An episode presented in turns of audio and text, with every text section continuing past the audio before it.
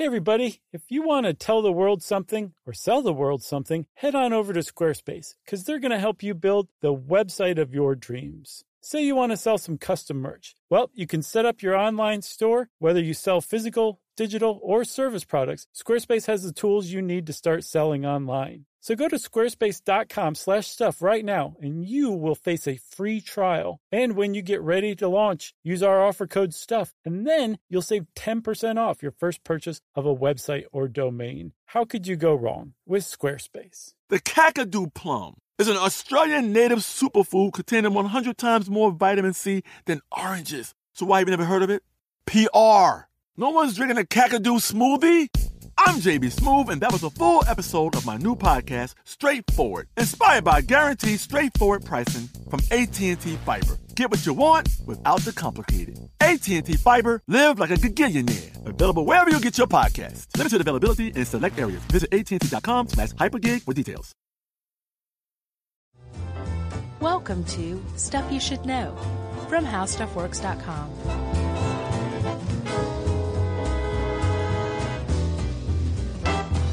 Hey, and welcome to the podcast. I'm MC Josh, J- J- Josh Clark. There's Ch- Ch- Ch- Chuck Bryant, and then Jerry's the DJ on the Wheels of Steel of Stuff You Should Know, the podcast. And that has nothing to do with what we're talking about today. Mm, what, what? No, it doesn't. I couldn't even feign surprise. I know it has nothing to do with it. I was just being silly. I know. You like it, I love it. Silly Josh is one of my top five favorite Joshes. is it? Uh huh. so I guess you're feeling pretty good today, Jerry. You are too. Yeah, she says yeah. Everybody. Yeah. Um, well, the reason we're feeling good is because there are fewer just simple pleasures in life than researching and talking about animals. Agreed. It's one of my favorite SYSK episode categories is animal ones. Yeah. And it sort of dawned, I picked this one out and it sort of dawned on me. It had been a minute. Mm-hmm. And, um, sometimes these are some of our lighter lifts because we have some really great HowStuffWorks articles on animals Yeah. and insects. So it doesn't require like, you know, another 20 hours of research on stuff. Yeah. Uh, and we needed a lighter lift this week. And I was like, hey, it's been a while. I was perusing. I saw walruses, Mhm. And they're so darn cute and and lovable. I thought, all right, well, we got to get in there on this. Yeah. Plus, is a Jennifer Horton joint. And remember, she used to be like the in-house animal writer. Oh, was it? Yeah, she she does. I pretty- remember Jennifer. Pretty good work. Yeah. Wonder what happened to her. I don't know, but she left behind a legacy that includes an article on walruses. Yeah, and I will go ahead and say up front, this is now in the running for me, with uh, a little competition between the octopus Wow. and the uh, jellyfish. Okay, well then this is what we're gonna do. You're gonna go um bum ba da ba. That's all I can think of. Okay. When um when a fact comes up that you're like, this is one of the reasons why they're in competition. Okay. Okay? All right.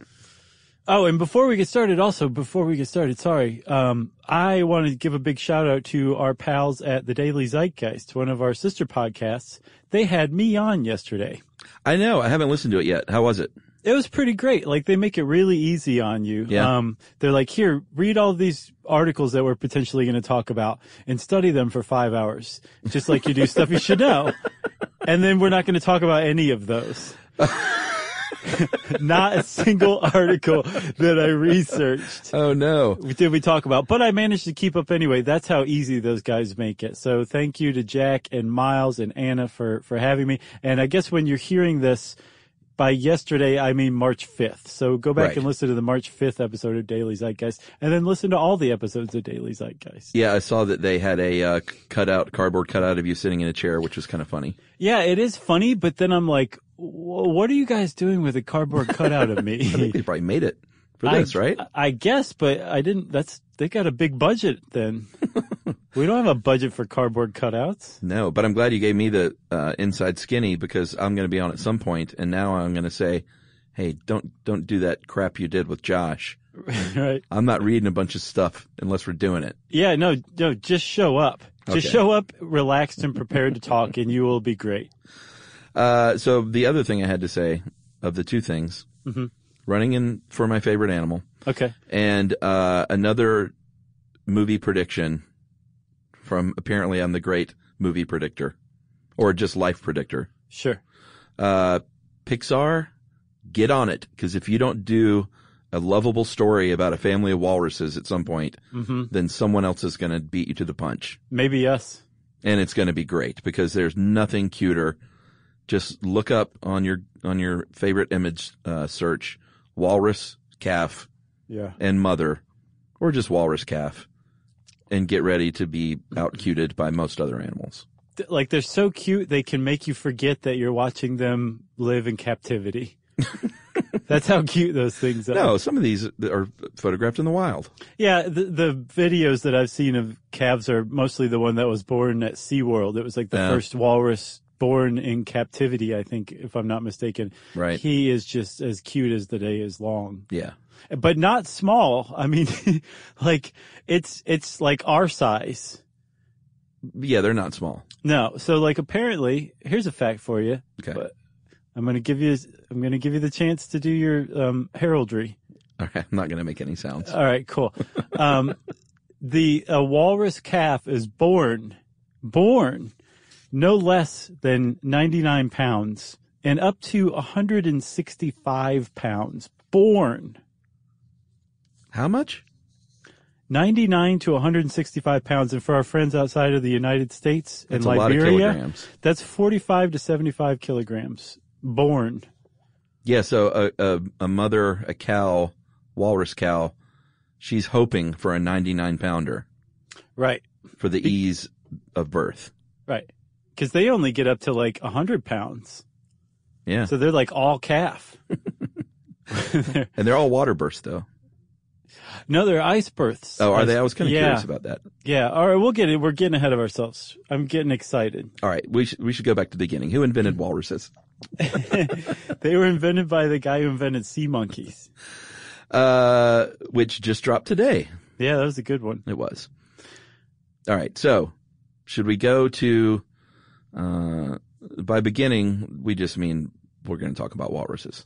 Well, how about this? We could talk about where they came from because um, walruses live and they're very, very isolated. Sure. And as they exist today, there's two species. And I guess they're really subspecies, but they can't mate and they're geographically isolated. So they're, they're technically two different species. Can they not Um, mate because they're not near each other, or their parts don't fit?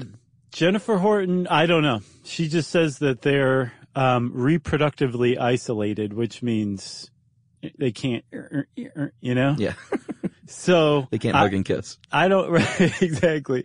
I don't know if that means that that yeah, like their parts don't fit or but she says they're they're geographically isolated too. So why would you also say that if, you know, they were one and the same? So That's just insult to injury. I guess. I guess so. But there are two groups, subspecies or species of walruses, the, the Pacific walrus and the Atlantic walrus. Yes. And they're both related. I think they di- diverged uh, as recently as like half a million years ago. It's like 500,000 years ago. There used to be a lot of different walrus species. Now there's just the two. Um, but at some point, they all descended from uh, the an- the same ancestor of red pandas. So walruses are related to red pandas, just a little f- back on the family tree. Wow. And they're even more related to red pandas than they would be to say like manatees, which you'd be like, well, manatees and Right. walruses, same thing. Nope, not even remotely related. I thought you were going to say Wilford Brimley. He's one, or Friedrich Nietzsche, Oh, does he have the walrus mustache? yeah, or Yosemite Sam. Yeah, and then, then there was uh, the professional golfer Craig Stadler. Oh, I don't remember him. He uh, he's probably on the senior tour now, but he was his nickname was the Walrus. Well, he would need to look out for Jack Nicklaus, whose nickname was the Golden Bear. yeah, they they didn't get along. So, oh, really? Did they not? No, no, no. I'm kidding. Oh, That would be the polar bear. Yeah, any, I, I guess so. So the, today, Chuck, there are walruses in the north of the Pacific and the north of the Atlantic, around basically the Arctic. Yes. And there's the Pacific walruses and the the, the Atlantic walruses. Yeah, the Pacific. Uh, the differentiation here: the the males are generally bigger, uh, between nine and twelve feet, and roughly 1700 pounds and about 4,000 at the top, top end. Right. Uh, women, women, females, the ladies are about seven and a half feet to 10 feet, 400 to 1250 for the Pacific. The Atlantic males are a little smaller. They top out around the low end of the Pacific and about 2,000 pounds. And, uh, the ladies are shorter and a little heavier and about eight feet. So Right. about the same length, but a little, little heavier. Yeah. So they're they're big mamma jammas. I mean, 800 to 1700 kilograms for Pacific males. It's big. That's that is that's those are big boys, um, and they're all they're all members of the uh, order Pinnipedia. Mhm. So they're related to seals and sea lions, and their Latin name, their scientific name, is Odobenus rosmarus, which means. Are you ready for this? Yeah. Tooth walking seahorse. That's great. And the name walrus, too, by the way, is a Danish word. Yeah, and uh, uh, of that order, uh, Pinnipedia, they're the second largest, only to the elephant seal. Um, and they're the only one that have those tusks, those hallmark tusks of the walrus, um, on the male jutting down. Well, females have them too, but on the male jutting down from that big, uh, Yosemite Sam mustache. Right. Part of what makes them so cute. Yeah, so those tusks, and I was looking up what the difference between a tusk and a tooth is. I think once it really kind of protrudes from the mouth, it becomes a tusk, but their tusks are just overgrown canines, Yeah. canine teeth, um, that grow up to, I think, about a meter or three feet long. That's crazy long. It is, and they can do all sorts of stuff with that, right? So, because walruses are so isolated, they're so far north, so far away from most humans, um, they have been little studied scientifically, although of the two groups, we know the most about the Pacific walrus. But the stuff we do know has been largely guesses. Like, uh, only very recently did we figure out that they don't use their tusks to eat because they eat like um, seashells, like mollusks and uh, clams and other bivalves, right? And they used to think that the walruses either use their tusks to like root out clams and, and mollusks off of the seafloor, or they used them to pry open shells. Well, both of those are wrong. It turns out they don't use their tusks for much except to menace one another when they're trying to establish dominance. Yeah, that's that's one of the things they can do. But um, I think you used a, a good word there, menace. They don't try and kill one another with their tusks. No. Uh, they like to jab at one another and establish dominance as a like, hey, I'm I've got bigger tusks, I'm larger than you. Uh, but they're not. First of all, they're protected. They have this really thick skin around their neck and shoulders, so they're they're protected in a sense, and they're not looking to kill one another either. Right. But they do, I mean, they do draw blood when they jab each other. So they have the, their, their little technique is they, they lean their heads back like so. Mhm. So that their tusks are parallel with the earth. Yes. And then they go, ninja strike, right? yeah. And they'll draw a little blood and they'll even like leave scars. But like you said, their necks are so protected with blubber. It's like, uh, it, it, it mainly is just to, to make a.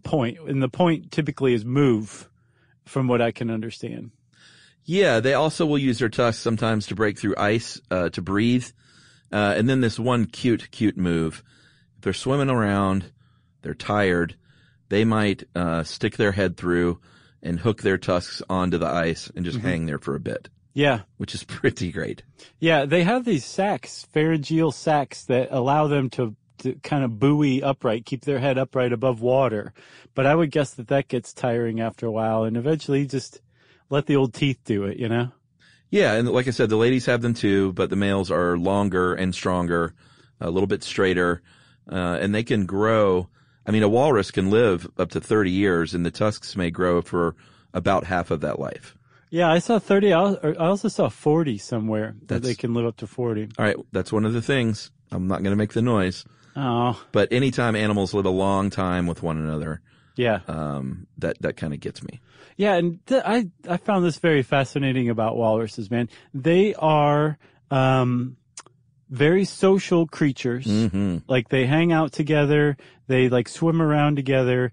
Um, the the boys rest together for you know months at a time or weeks at a time sometimes as during certain times of the year but they live um, apart from one another males and females they only come together to mate and then they say okay this has been really great i'll see you next year Yeah. i'll see you at camp next year It's very interesting. As far as the rest of their body, um, they're mostly dark brown, uh, although I don't want to give it away, but they can change color depending on what they're doing, which is kind of interesting. Uh, and you know, this is one of the situations where they, it's a kind of a big clunky creature on land, uh, but once you get them in the water, then they're just so graceful, which is a really lovely thing to see. Yeah, and when they walk on land, so they turn their flippers out, their front flippers. They have two pair, right? Mm-hmm. So they turn the front flippers out to their side and just kind of use that for side to side stability. And they put their back flippers underneath their pelvis and they use that to kind of propel themselves forward. It's, it's very cute. Yeah, and because they're on ice, their flippers um, are have like rough bottoms, like a shoe sole almost. Mm-hmm. Uh, and then in the water, it's kind of a reverse boat thing. They don't steer from the rear. They use those front flippers for steering, and obviously power themselves with those super strong uh, alternating back flippers. It's like one of those uh, ships the hides use, the scow. Oh yeah, Remember? yeah, that's right. So it's basically the walrus of the river boats. Yeah, and these guys can swim. It says they average about four and a half miles an hour. I think that's just when they're kind of cruising, but they can swim as fast as 20 to 25 miles an hour if I guess they're fleeing something, even though they don't really have many predators. No, they don't. They basically have two, don't they? Well, including humans. They have three, don't they? Okay, what are they? Uh, oh, okay. Well, if you want to talk predators, they have polar bears, as you said earlier, Oh, right, sure. killer whales, Mhm. and then humans. Right. But that's one of the reasons why they've been so successful, and we'll talk about that, uh, how successful and whether or not they're thriving or stable or whatever. Spoiler, they are. Uh, right after this, huh?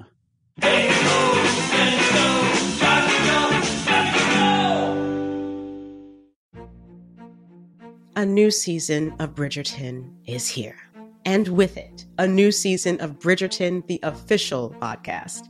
I'm your host, Gabrielle Collins, and this season, we are bringing fans even deeper into the ton. Colin Bridgerton has returned from his travels abroad. Is betrothal written in the stars for the eligible bachelor? Meanwhile, the ton is reverberating with speculation of who holds Lady Whistledown's pen. We're discussing it all. I sit down with Nicola Coughlan, Luke Newton, Shonda Rhimes, and more to offer an exclusive peek behind the scenes of each episode of the new season. Watch season three of the Shondaland series on Netflix. Then, fall in love all over again by listening to Bridgerton, the official podcast, on the iHeartRadio app, Apple Podcasts, or wherever you get your podcasts. Subscribe to catch a new episode every Thursday. Hi, I'm Michael Rapaport, And I'm Kibi Rapaport. and together we're hosting Rapaport's Reality Podcast. We have a passion for reality TV, and we're inviting you into our living room. We're talking tea, we're dissecting the drama, and we're giving praise to the single greatest form of entertainment on television today. That is right. Reality TV is the greatest form of entertainment on television today. Here are some examples of what you'll hear from us on Rapaport's Reality Podcast. This is where we discuss all things reality TV, all things popular culture. And a little bit of Rapaport's reality, the reality little of bit. us. We're a little figuring bit. out. And if we had been recording these last four or five days, Ooh, it, it would have been, Ooh, would've been the podcast would have taken a, a, a left turn. listen to Rapaport's reality with me, Kibi Rapaport. and me, Michael Rapaport, on the iHeartRadio app, Apple Podcast, or wherever you get your podcast.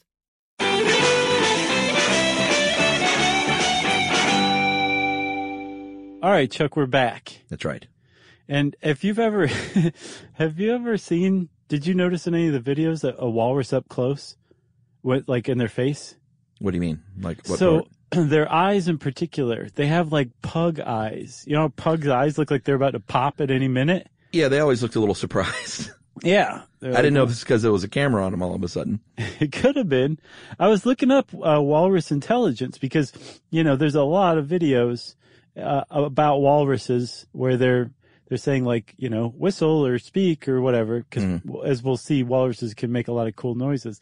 And the walruses do the different things. So they're obviously trainable which means that there's some level of intelligence. But i couldn't find anything about like oh yeah these guys are as intelligent as an octopus or a Right. pig or something. Couldn't find anything like that. But they are trainable as anyone who's seen the screen classic 50 First Dates can tell you. I don't think I saw that. That's a good one actually Oh yeah, yeah Sandler and uh, Drew Barrymore, right? Mm-hmm. Where does the walrus fit in? He is like a marine biologist who specializes at, uh, I think in walruses or something like that. No, because he's got penguin friends too. But anyway, there's a, a trained walrus that factors into it. Oh, I'll have to check that out. It's actually a pretty cute movie. Hey, you got me at, at Adam Sandler and Walrus. Okay. Uh, so these guys and ladies are, uh, like you said, all over the Arctic. Um, if we're talking Pacific, we're talking the Bering Sea, uh, the Chukchi, which shout out to my friend Max Goldman.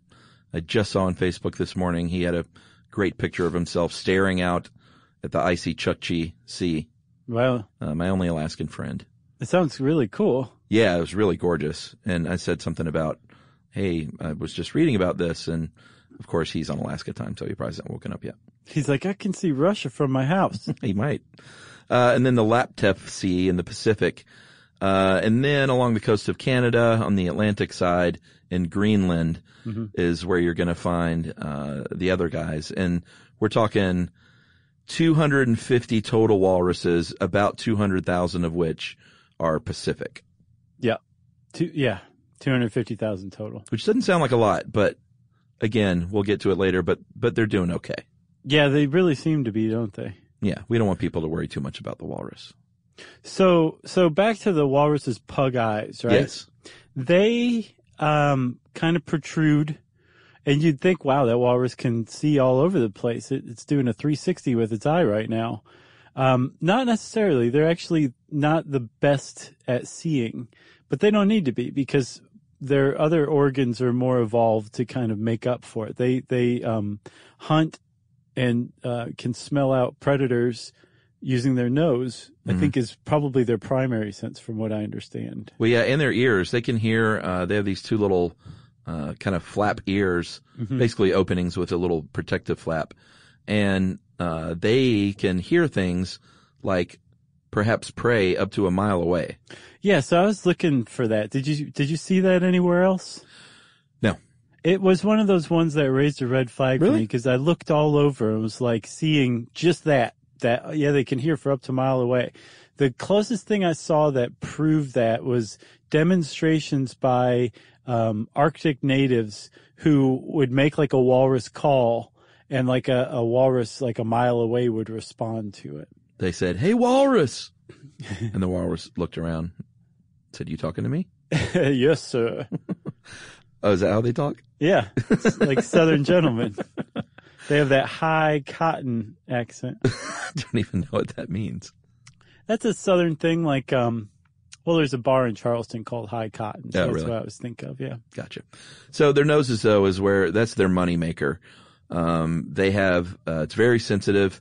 Um, like you said, they used to think that they use their tusks, or I don't know if you said it, but they used to think they use their tusks to, uh, grind into the seafloor Yeah. Yeah. and dig things up, but that is not the case. They are blowing out of their nose to clear away stuff and stir up, uh, things to eat.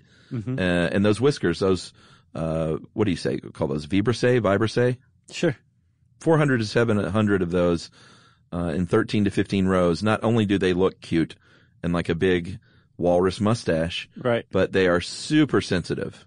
Yeah. So that's like their tactile sense then, these little whiskers, the sensitive whiskers. And they use those. So they shoot water out of their nose Mm-hmm. into the bottom of the sea and it stirs up some stuff. The clams are like, stop, stop. And they start to float up. And the walruses sense the clams with their, their whiskers, their vibrissae or whatever you call them. And then things get even weirder, right? Because remember, they don't use their tusks to open the clams. They um, don't use their tusks to burrow. Their tusks actually appear to kind of get in the way, if anything. uh, as far as feeding is concerned. What they do is they they are they have a very high cavity in their mouth and they can pump their tongue back and forth like a piston. Yeah. So they actually produce a, f- a form of suction so strong it sucks a clam right out of the shell. That's so cool. Right, the clam has has they can't say anything. Yeah, that poor clam. They're just hanging out down there. Before you know it, they get snotted, snotted on Right. and sucked out. Yep. And a lot of them too. It's a very undignified ending for the clam. Yeah, it says in here, and I didn't find backup for this, but I believe it, is that that suction is so powerful they've been known to suck holes in plywood in I saw that. Yeah, I saw that elsewhere too. That they've had like five pound plugs in some of their aquatic, um, like habitats that they've sucked out of the floor, That's crazy. also known as the floor. the flower? yeah, yeah. So they do have. They That was your high produce- cotton accent. right out of the floor. So they they do have like that uh, some amazing suction going on, and they don't even chew. They have these amazing like three foot teeth. They don't even chew with any of them. They just eat a clam whole. And I think did you say three thousand to six thousand of them in a sitting? No, I said a whole lot. That's a lot. Yeah, uh, they said that they can eat um, between four and six percent uh, of their body weight each day. So let's just say an average three thousand pound walrus eating about five percent. That's 150 pounds a day of not just clams. Um, they're not super picky. Anything down there, sea worms, snails, crabs, uh, they'll eat all that stuff. But I get the feeling that they really love those clams, Yeah, they like the clams the most. as they should. But think about that. If there's 250,000 walruses in the world, all basically up in the Arctic, Yeah. and each one is eating something like 3,000 to 6,000 clams a day, how have clams not taken over the world by now? Yeah, it's crazy. It's um it, that you know uh the comedian Nate Bargatze. Yes, I do. He has that funny joke about a million sharks a year killed. And he was just like, I didn't know there's ever been a million sharks in the history of the world. Right. Like he's like, that just sounds like a lot of sharks. Yeah. Uh, except Nate does it great because his delivery is uh, that of a professional comedian And that high cotton accent. and not me. well, he is from Tennessee. There you go. Uh, so they're eating, geez, I mean, I can't even do the math. 250,000 times 4,000. Uh, there, that equals, um, a ton. and we're still able to dip our crostini in clam juice at an So, Italian dinner. Do you like clams? Sure. I'm more of an oyster guy. No, I like them both. I like to be turned on by my food, you know? Well, I mean, I definitely love oysters and will never not order them if it's at a place with a good chance of having good ones. Sure. But uh, I'll I'll I'll dip into a clamshell. Well, you put clams in your Bloody Mary mix. Oh yeah, clamato. Mm-hmm. Sure. That's clam juice. Yeah. Oh man, I, I could kick it up a notch if I put a couple of clams in there. Yeah. Not in the shell, but just like pick the meat out. Well, yeah, alive. Have them like live in there for a little while. Get used to that vodka. They do live up by Russia. I bet there's been more than one beach bar called the Drunken Clam. There's got to be. Isn't there like uh I think that's the that's the bar on the Family Guy. Oh, is it? I'm pretty sure. Oh, we're gonna find out if it's not. Yeah. Uh, I don't know, man. I feel like we've gone a little off the rails. Should we take a break, or can we pull it back without it? Uh, well, quickly, let's talk about the third potential breed. Um, there is another subspecies that is not officially a subspecies, um, that lives in the Laptev Sea near Siberia called the Laptev walrus. And apparently their skull and body size is pretty similar to the Atlantic and the Pacific. Um, and I'm not sure why it wants its own distinction, but they haven't been recognized as such. No, despite the protests. Yeah, I mean, they must be different enough in some way. Yeah, I saw some people see them as a different species. Other people just do not. I'm not sure what the deal is. Maybe they're isolated themselves. I don't know. I don't know either. Now you want to take a break? Yeah. Okay. A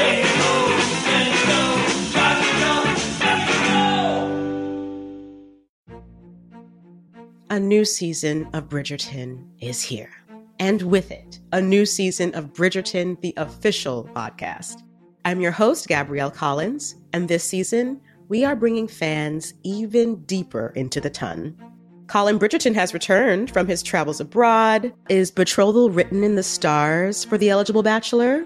Meanwhile, the ton is reverberating with speculation of who holds Lady Whistledown's pen. We're discussing it all. I sit down with Nicola Coughlan, Luke Newton, Shonda Rhimes, and more to offer an exclusive peek behind the scenes of each episode of the new season. Watch season three of the Shondaland series on Netflix. Then, fall in love all over again by listening to Bridgerton, the official podcast, on the iHeartRadio app, Apple Podcasts, or wherever you get your podcasts. Subscribe to catch a new episode every Thursday. Hi, I'm Michael Rapaport. And I'm Kebby Rapaport. And together we're hosting Rapaport's, Reality Podcast. We have a passion for reality TV, and we're inviting you into our living room. We're talking tea, we're dissecting the drama, and we're giving praise to the single greatest form of entertainment on television today. That is right. Reality TV is the greatest form of entertainment on television today. Here are some examples of what you'll hear from us on Rapaport's Reality Podcast. This is where we discuss all things reality TV, all things popular culture. And a little bit of Rapaport's reality, the A reality little of bit. us. We're a little figuring bit. out. And if we had been recording these last four or five days, Ooh, it, it would have been, Ooh, it would've been the podcast would have taken a, a, a left turn. listen to Rapaport's reality with me, Kebby Rapaport. And me, Michael Rapaport, on the iHeartRadio app, Apple Podcast, or wherever you get your podcast.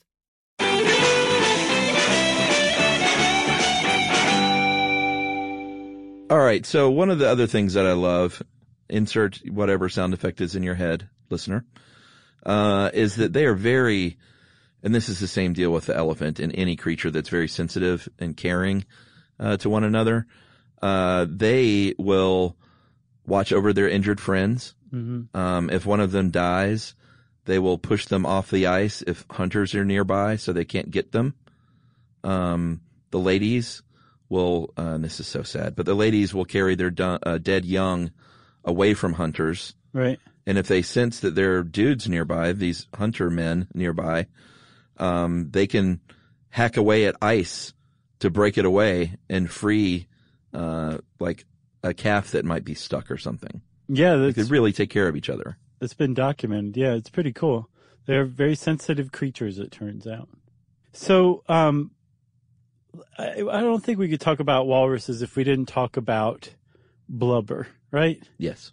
So you said that um, it's pretty thick. I think that's an understatement, Chuck. The the the blubber layer on a walrus is something like about almost four inches, ten centimeters thick, and during the winter, when they're at their blubberiest, it's about a third of their body weight. So they might have like a thousand pounds of fat in in their body at any given point in time, which is is pretty. You got to tip your hat to that. Well, yeah, and this, you know, of course, this is a, an, an adaptation to deal with the temperatures where they live. Uh, keeps them warm. Uh, apparently, they lose heat 27 times faster in water, and they are in water. Uh, what what is it like two thirds of their life or something like that? Yeah. So they have this remarkable blubber to keep that body temperature at about 98 degrees, 97.9 degrees, pretty consistently. Right. So you were saying you were alluding earlier to how they can change color. Here's how. You ready? Yes. When they're in the water for a while or when they're exposed to really, really cold temperatures, their, um, their, their body pumps blood away from their skin and sends it to their core to keep their internal organs warm because the skin doesn't need to be as warm as say the internal organs. It's a survival mechanism, right? Yeah. And then once they start to warm up, and when that happens, they, they turn kind of white, like, like a white worm kind of thing going on. Did you ever see that movie, The Lair of the White Worm? No, but that sounds familiar. It was an early Hugh Grant movie where like there's this group in, uh, in England that like worship this white worm that comes out like every century or something like that. It's like a, a weird English horror movie that is also kind of funny in some ways. It's a good one.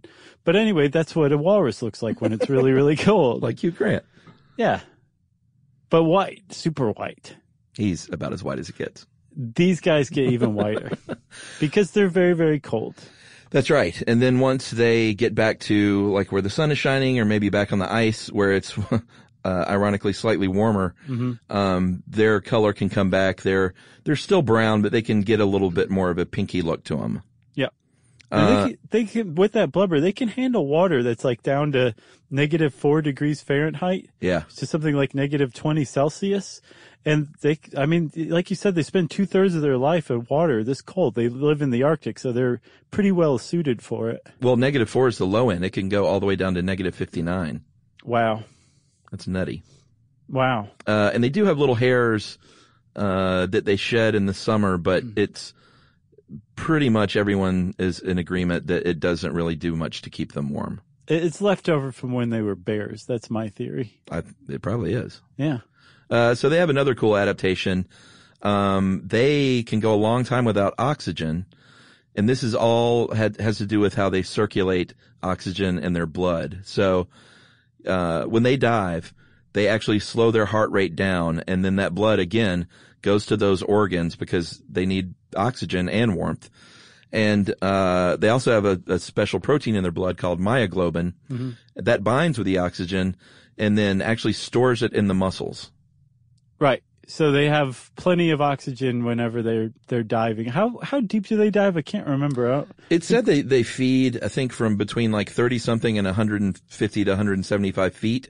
Uh-huh. Uh, but they, they prefer it a little shallower because one of the worries with global warming is the sea ice is retreating and going away. Right. So they're having to go further and further north to, uh, get to the sea ice, uh, which means that the waters are deeper. So they're having to learn how to, how to dive deeper to feed. And, um, you know, that's just one of the effects of global warming is sometimes the moms will get separated from their calves Yeah. because it's such a long journey and they don't know, like, are they going to be able to adapt and learn to dive that deep to hunt for food? Right, and and it's yeah, it's not just um where they where they hunt for food from. Like these are, it's kind of like their little base, right? So when when they're on ice or an ice floe, they'll dive for food. They'll come back up. They'll rest. That's where they sleep. Um, that's where moms and their calves rest. Sometimes they nurse there. It's where um, cows give birth to calves. There's like ice plays a very very important role in the walrus's life. So much so that in the Pacific walrus, the the females basically just follow the edge of the ice north in the summer and then come back down south in the winter as the ice kind of like ebbs and flows right toward the North Pole. Um, and and as it doesn't retreat as far down, it's just it's messing with their program a little bit, like you said, not just with food, but also with just typical regular behavior. Yeah, I bet in a lot of these cases too, there's got to be just some like confusion, you know? Yeah. Like if you're for however many millions of years you've been used to the same thing, and if all of a sudden you're like, wait a minute, like where are we going now? They're like, I'm just a walrus. your your world frightens and confuses me. What happened to the accent? Uh, that, well, this is a different walrus. Okay. This is Ted the walrus. Uh, also that pharyngeal, uh, muscle that you were talking about, which can, they can puff up to kind of buoy them. Uh, they also will puff that up to, uh, close off water from entering their lungs when they dive. right. Pretty so amazing. let's talk about those pharyngeal sacs because they're they are pretty amazing. There's a lot of stuff they can do with those. First of all, walruses make some of the coolest sounds of any animal I've ever heard. Yeah. There's a clip on YouTube. Just type in walrus sounds, and there's one that comes up, and it's just a static picture of a big old gigantic walrus. Um, what do they call them? Are they called bulls? Well, if they call them cows and calves, uh, probably, but I didn't see bulls anywhere. a, a dude walrus, right? Just a big boy. And, um, it's about two and a half minutes of just the best walrus sounds. And it's actually in a really weird way, kind of soothing. Like you can have it on in the background. I noticed I, I retained 12% more information while it was playing Oh, wow. than I did when I wasn't listening to Uh-huh. it, right? I just made that statistic up, Sure. but you get the point. And, well, can we play some of it? Yeah, can we do that? Sure we can. Jerry's nodding, and she All right. and she rolled her eyes. Well, here's like 20, 20 seconds of some, some good walrus sounds.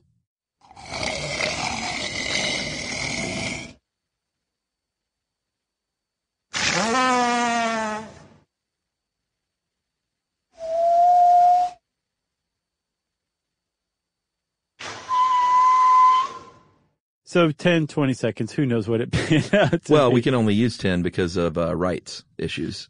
Oh, okay. We don't want to get sued by the Walrus Association. Right, exactly.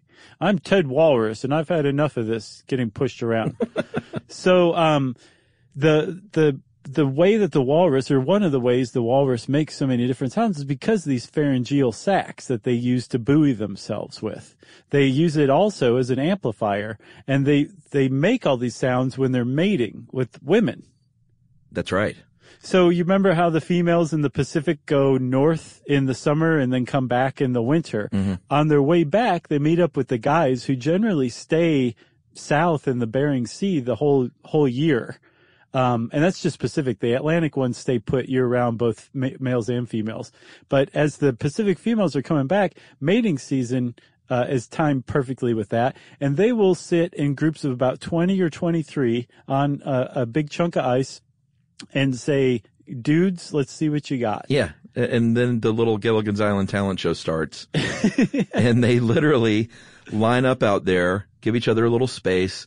They fight for that prime spot. Yeah, they'll tusk. Yeah, that's when they get a little aggressive. And the poor, I always feel bad for the guy, like on the back row or whatever.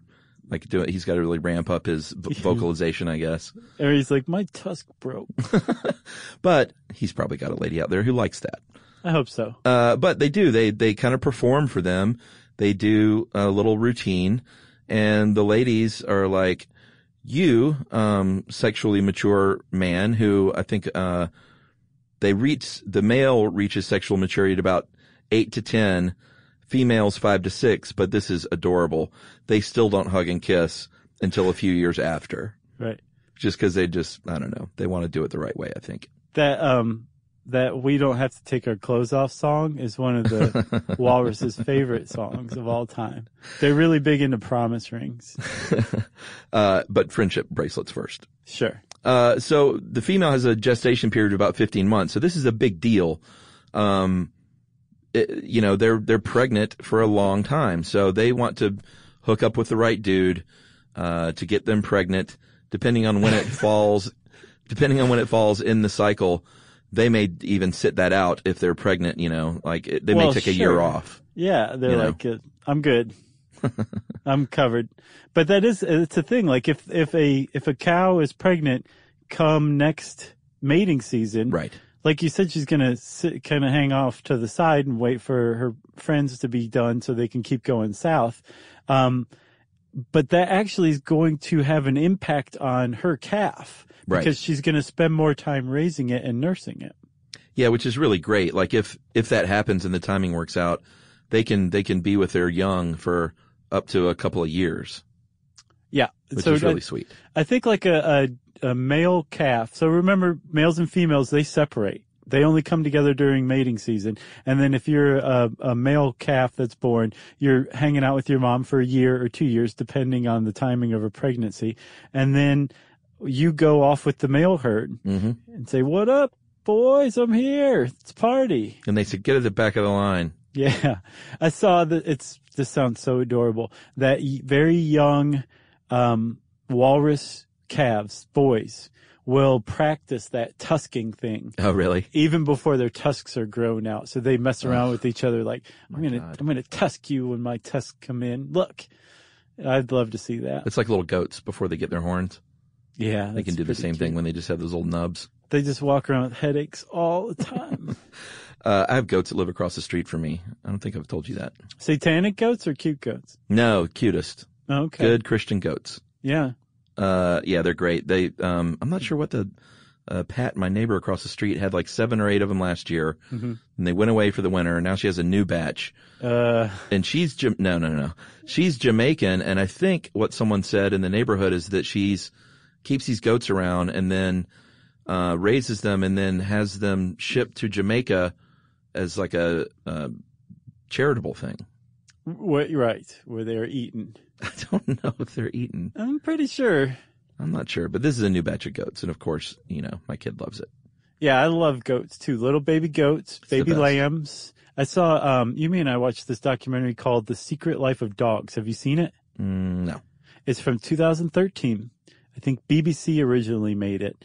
If you get a a membership with Curiosity, a subscription on, of, on Curiosity on Amazon Prime. Mm-hmm. It's on there. It's the only place I've found it, I think. Is it a sub thing I have to join? Cause I'm already on the Prime.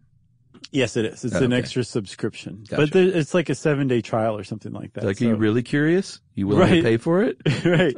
So they they have the secret. Just check it out, Chuck. You're going to love it.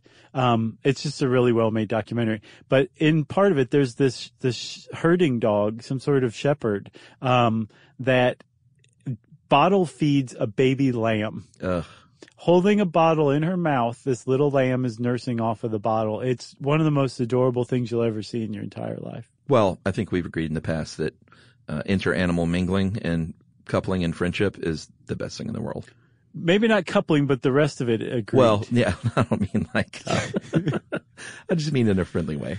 Do you, uh, one of the other, uh, me- there's just one more thing about this. The, the woman who, uh, owns the dog, or who I should say is best friends with this dog, said, I didn't teach her this. She picked this up herself. Wow. Yeah. And I just dropped the mic, as you can see. I probably watched 25 minutes the other day of, um, of baby pigs playing with, uh, puppies. Oh, that's adorable. It's, it's pretty great. Man. Uh, Okay. So, so back to walruses. Yeah, back to reproduction. Um, this is kind of really cool, actually. For the first up to five months of gestation, the eggs aren't even implanting yet. So they just float around in the uterus for up to five months and then eventually will implant on the uterine wall. And they think this is all done on purpose so that the calf is, uh, born at, at the right time in the best environment possible. Yeah. I just, I thought that was a weird adaptation. Like, why not just have a shorter gestation time? Or, but I, I don't know, man. I guess they got to figure it figured out. I'm Mother not gonna, Nature. I'm not gonna pry. Yeah. So the so again, it's 15 month gestation period, and the calves are born usually on ice, which again, melting ice is a, a problem for them. Um, and then they stick around for a year or two, go off to the male herd, and then you've got the males and the females. And the the females migrate in the Pacific. The males generally stay around the same area, which means that they move to land when the ice recedes. And there's actually this island uh, in Alaska called Round Island that's very famous for being a, a, a walrus summering area, where for a couple of a couple of weeks, I think every summer, and for reasons no one knows, the walrus males all just come to this one island, and there'll be like twelve thousand of them just on top of one another, hanging out. Um, just basically being social, having a having a boys' week. That's great. It and, is. and it's so like dense with walruses. You, it's wall to wall walrus. You can't see the, the sand or not the sand, but is there sand or is it just ice? It is sand, or no? It's I'm sorry. It's a, I read that it's rocky. I haven't actually seen it myself. Um, but you can't you can't see anything beneath the walruses. It's just walrus flesh and blubber. Yeah, there's this one, uh, if you ever drive up the coast of California, I'm going to butcher this because I don't remember what the animal was. If it's a, uh, uh, a manatee, it's probably not a manatee, I think it's sea lions if it's Sea coast lions? of California. Yeah. but there's something near the, uh, the, the house, the, the Hearst Castle. There's a beach that Emily and I drove by that was wall to wall. I guess it's sea lions when we went. I'm pretty sure. and it's got to be a, a certain time of year, maybe time of day. I have no idea, but we didn't even know. We just sort of lucked upon it and saw a bunch of cars pulled over with mouths agape, and uh, sure enough, the whole thing and the sound was amazing. Mm. It was just a bunch of. Uh, but imagine one thing going, "Oh, oh, oh," and then imagine a thousand things doing that. Right. They're like the sweat hogs. right. Mr. Carter. Very nice on cue. Thank you. All right, Chuck. So what we said, um, there's three, basically three predators for the walrus, the polar bear, which by the way, I saw that a, a walrus can fend off a polar bear with its tusks one on one. Oh yeah, The way that polar bears hunt walruses is they cause a stampede and walruses try to get away from the polar bear and they will trample some, a few unfortunate walruses and the polar bear comes up and says, Hey, thanks for the free meal. man. That's how they hunt walruses. The same thing happens when humans get too close, say like in a low flying plane or um, just basically spook the walruses. But they are hunted um, but very, very, very narrowly by a very small group of people. Um, the Inupiaq and the Yupik natives of the Arctic area um, in the U.S., Canada, and Russia are basically the only human beings allowed to hunt a walrus. And the reason why is because it's part of their um, cultural tradition to hunt walruses. And when they were forced to stop for about 30 years from the 60s to the 90s, their culture really started to suffer a decline as a result. Yeah, and you know that they're protected as such now. Over the years, there have been, um, I mean, they've been hunting walruses. It says here since the ninth century. Uh, these are oil, the ivory, of course, for art, their skin, uh, and for many years that you know they were being depleted because of the oil mainly uh, that they would use for you know soap or lamps or it says here even machine lubricant. Right. But we have gotten on board with protecting them uh, along with, like you said, Canada and Russia, and uh, they're they're doing pretty good now. Yeah, apparently the population's stable. They're they're um, listed as vulnerable. I didn't see why, um, because they are almost universally protected by Arctic nations. Um, so and there's I, not a ton of poaching, a little bit, but it's not like uh, poaching in Africa. Right, for their ivory typically, right? Yeah. So, oh, I think for the reason why might be climate change then. That would be the only thing I can see because oh, they're pretty well protected. Um, reproductively, they're doing top notch. Uh, and that's it. I wonder if when a polar bear is eating a walrus, if they get in there and they're like, hey, Phil, this thing's He's got like 2,000 clams in him too. right. This is gold. Bonus. Bonus. Uh, and I've read actually that their, um, their meat is like hard, kind of tough, but it's also very lean and supposedly very tasty as well. Really? Yeah. And one of the things the Inupiaq and the Yupiks are known for is using 100% of the walruses that they kill. Yeah. I, I think a lot of times, almost all the time with indigenous peoples, they understand the value of a creature sure. and respect that animal. And part of that respect is I'm just going to take these tusks and kick it back in the water. It's using everything from uh, it's the stomach uh, for a drum to the skin to cover your boat. Right. Really? Or raincoats, apparently. Yeah. They used to use their, um, what was it? The intestines for raincoats? Yeah. It's pretty, pretty sharp. And apparently these villages too were um, they were early environmentalists. They would set their own standards for hunting because they knew the value of making sure they thrived. Yeah, I've read this really interesting article. I think on a site called like Cultural Survival or something, and it detailed how the um, the I think the Yupiks and the U.S. government in Alaska over like 30 years came to an agreement finally about hunting on Round Island um, but it was pretty interesting. I was like, wow, the government really is taking this seriously, this protection. They, they, they just it wouldn't give at all on any of it. And then finally the Yupiks were like, uh, we have to do this culturally. Yeah. Like this, this is not just us being yahoos doing this for fun. Like we have to do this. Right. We're losing like this cultural tradition. So they came to a, a, an understanding that apparently is doing quite well. Nice. Just like the walruses. That's right. If you want to know more about walruses, check out walruses on howstuffworks.com. There's a good article on there. And since I said how stuff works, it's time for listener mail. All right, I'm going to call this wonderful email from an 11 year old kid. We always love these. Hey, Josh and Chuck, I love listening to your podcast, and it brings me great joy every day. I'm 11 years old, and I think your podcast is awesome for all ages and is very informative. I'm learning so many new things. My mom is even surprised. I just wanted to let you guys know how happy you make me and how much fun I have listening to you. Man, this is nice. Isn't that nice? I tell people all kinds of things they never know, mm-hmm. and they're like, wow, how did you know that? And I say, I listen to how stuff works.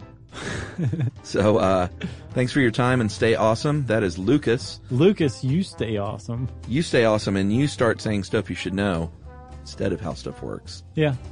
But that's okay. It's close. It's close. The people might eventually find us if he steers into how stuff works. That's right. We appreciate it, Lucas. And you're, uh, if you're listening to us at 11, then you are on the right track, my yeah. friend. And stay cool because remember, we lose them around high school. Yeah. Don't get lost around high school, Lucas, because we'll still be here making episodes. Where will you be? Yeah, and secret, we are cool. Yeah, no matter what your high school friends tell you. Correct. In the meantime, we're glad you're listening to us, and we appreciate the listener mail. Uh, if you want to send us the listener mail, we appreciate. We would love to hear it. You can tweet to us at SYSK Podcast or at Josh M. Clark. You can hang out with us on Facebook.com slash Stuff You Should Know or slash Charles W. Chuck Bryant. You can send us an email to stuffpodcast at howstuffworks.com. And as always, join us at our home on the web, stuffyoushouldknow.com.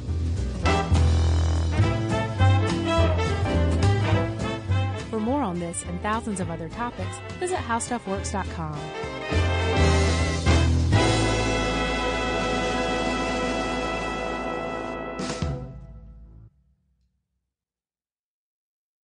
A new season of Bridgerton is here. And with it, a new season of Bridgerton, the official podcast. I'm your host, Gabby Collins, and this season, we are bringing fans even deeper into the ton. Watch season three of the Shondaland series on Netflix. Then fall in love all over again by listening to Bridgerton, the official podcast, on the iHeartRadio app, Apple Podcasts, or wherever you get your podcasts. Subscribe to catch a new episode every Thursday. Hi, I'm Michael Rapaport. And I'm Kebby Rapaport. And together we're hosting Rapaport's Reality Podcast. We have a passion for reality TV, and we're inviting you into our living room. We're dissecting the drama and we're giving praise to the single greatest form of entertainment on television today. That is right. Reality TV is the greatest form of entertainment on television today. Listen to Rapaport's Reality with me, Kebby Rapaport. And me, Michael Rapaport, on the iHeartRadio app, Apple Podcast, or wherever you get your podcast.